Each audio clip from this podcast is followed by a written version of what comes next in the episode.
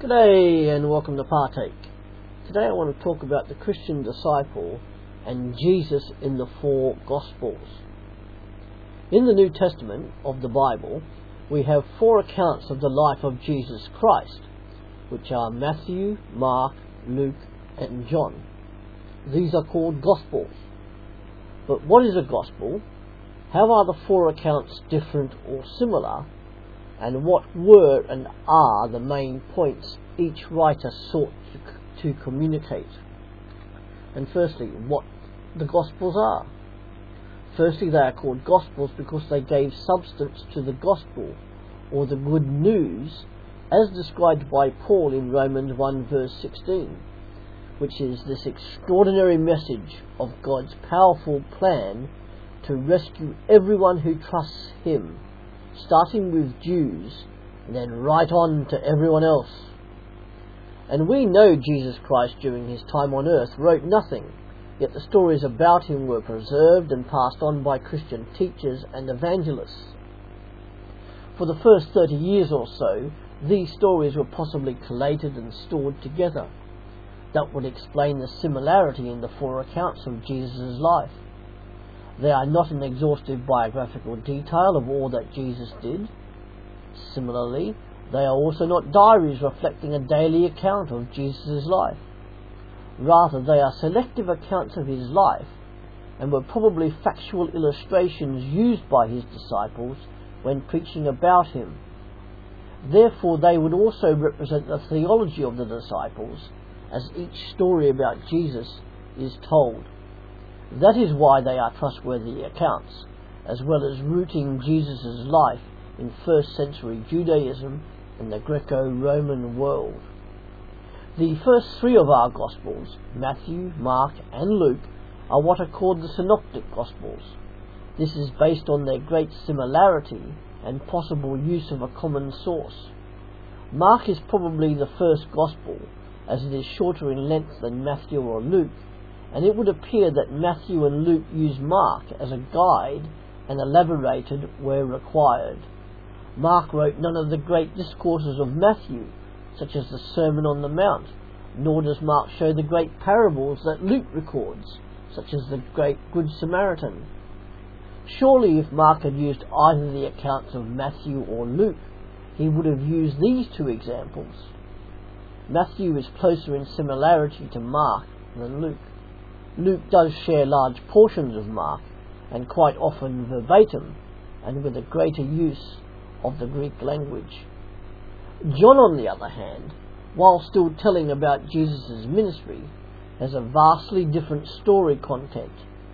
Whereas in the Synoptic Gospels, Jesus talks about the kingdom of God frequently, in the Gospel of John, Jesus talks about himself much more often, as in the seven I am statements.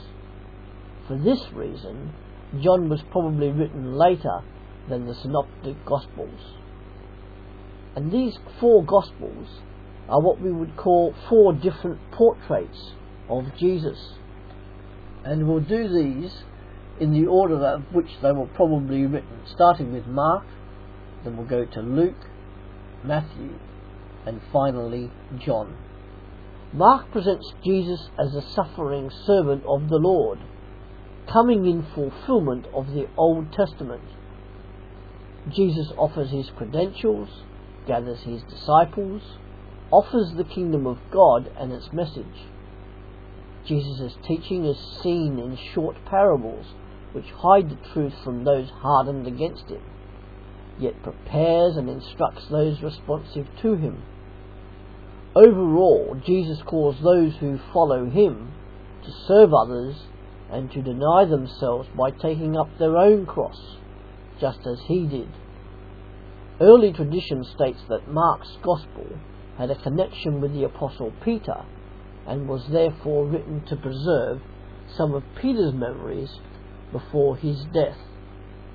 And two of the key verses for Mark are Mark eight verse thirty-four, "If anyone would come after me, he must deny himself and take up his cross and follow me."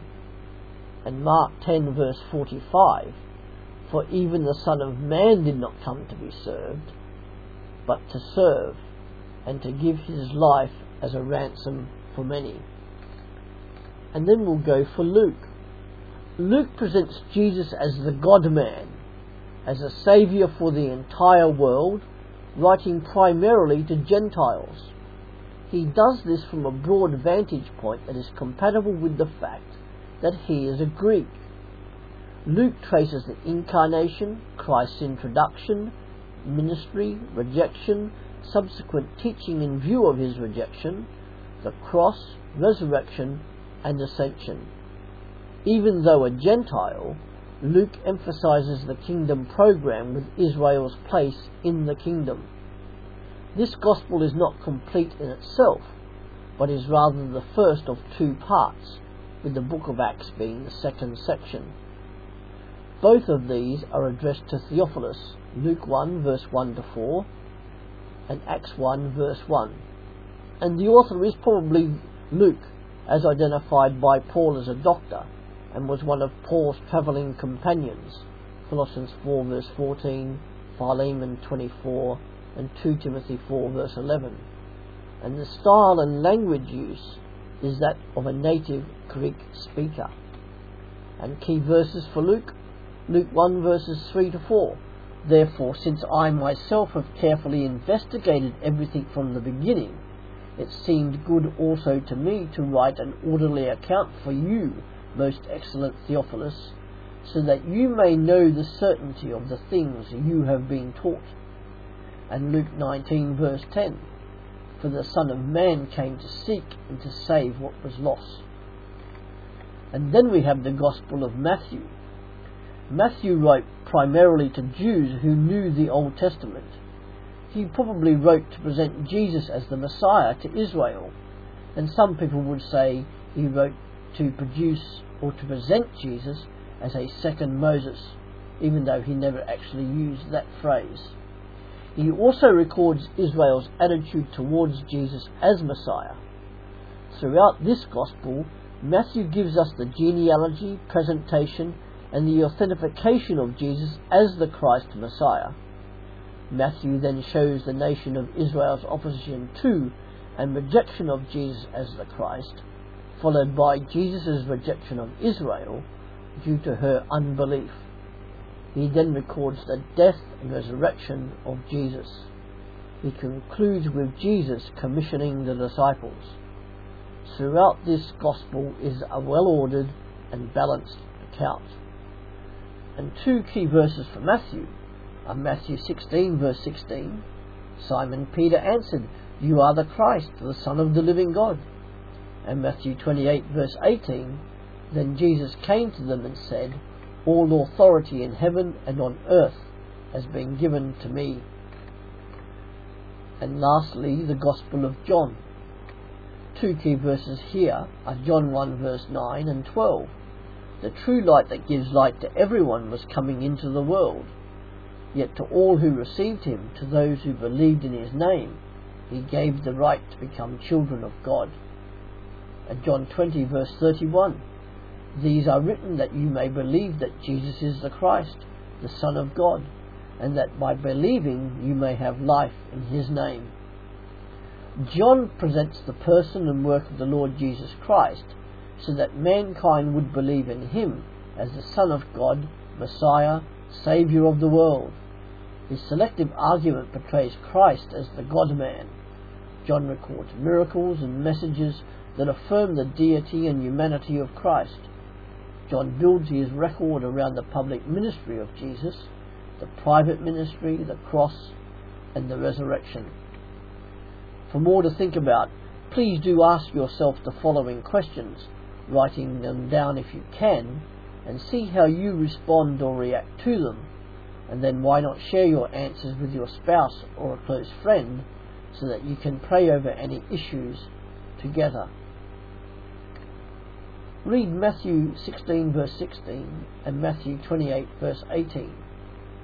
If Jesus is still alive and has authority, how is that a help to me as I live a life worthy of his name? Question two. Read Mark eight thirty-four and Mark ten verse forty-five. How strongly am I encouraged to carry my own cross, knowing that Jesus carried his cross? And then question three, read Luke one verse thirty-four and Luke nineteen verse ten. If Jesus gave up everything to seek me, what more can I give in order to help spread the good news of him? And then question four, read John one verse nine to twelve and John twenty verse thirty-one. As a Christian disciple, and therefore a child of God, how is Jesus working and changing me? As ever, if you have any comments to make on this, please do contact me at partakes at googlemail dot com. Thank you.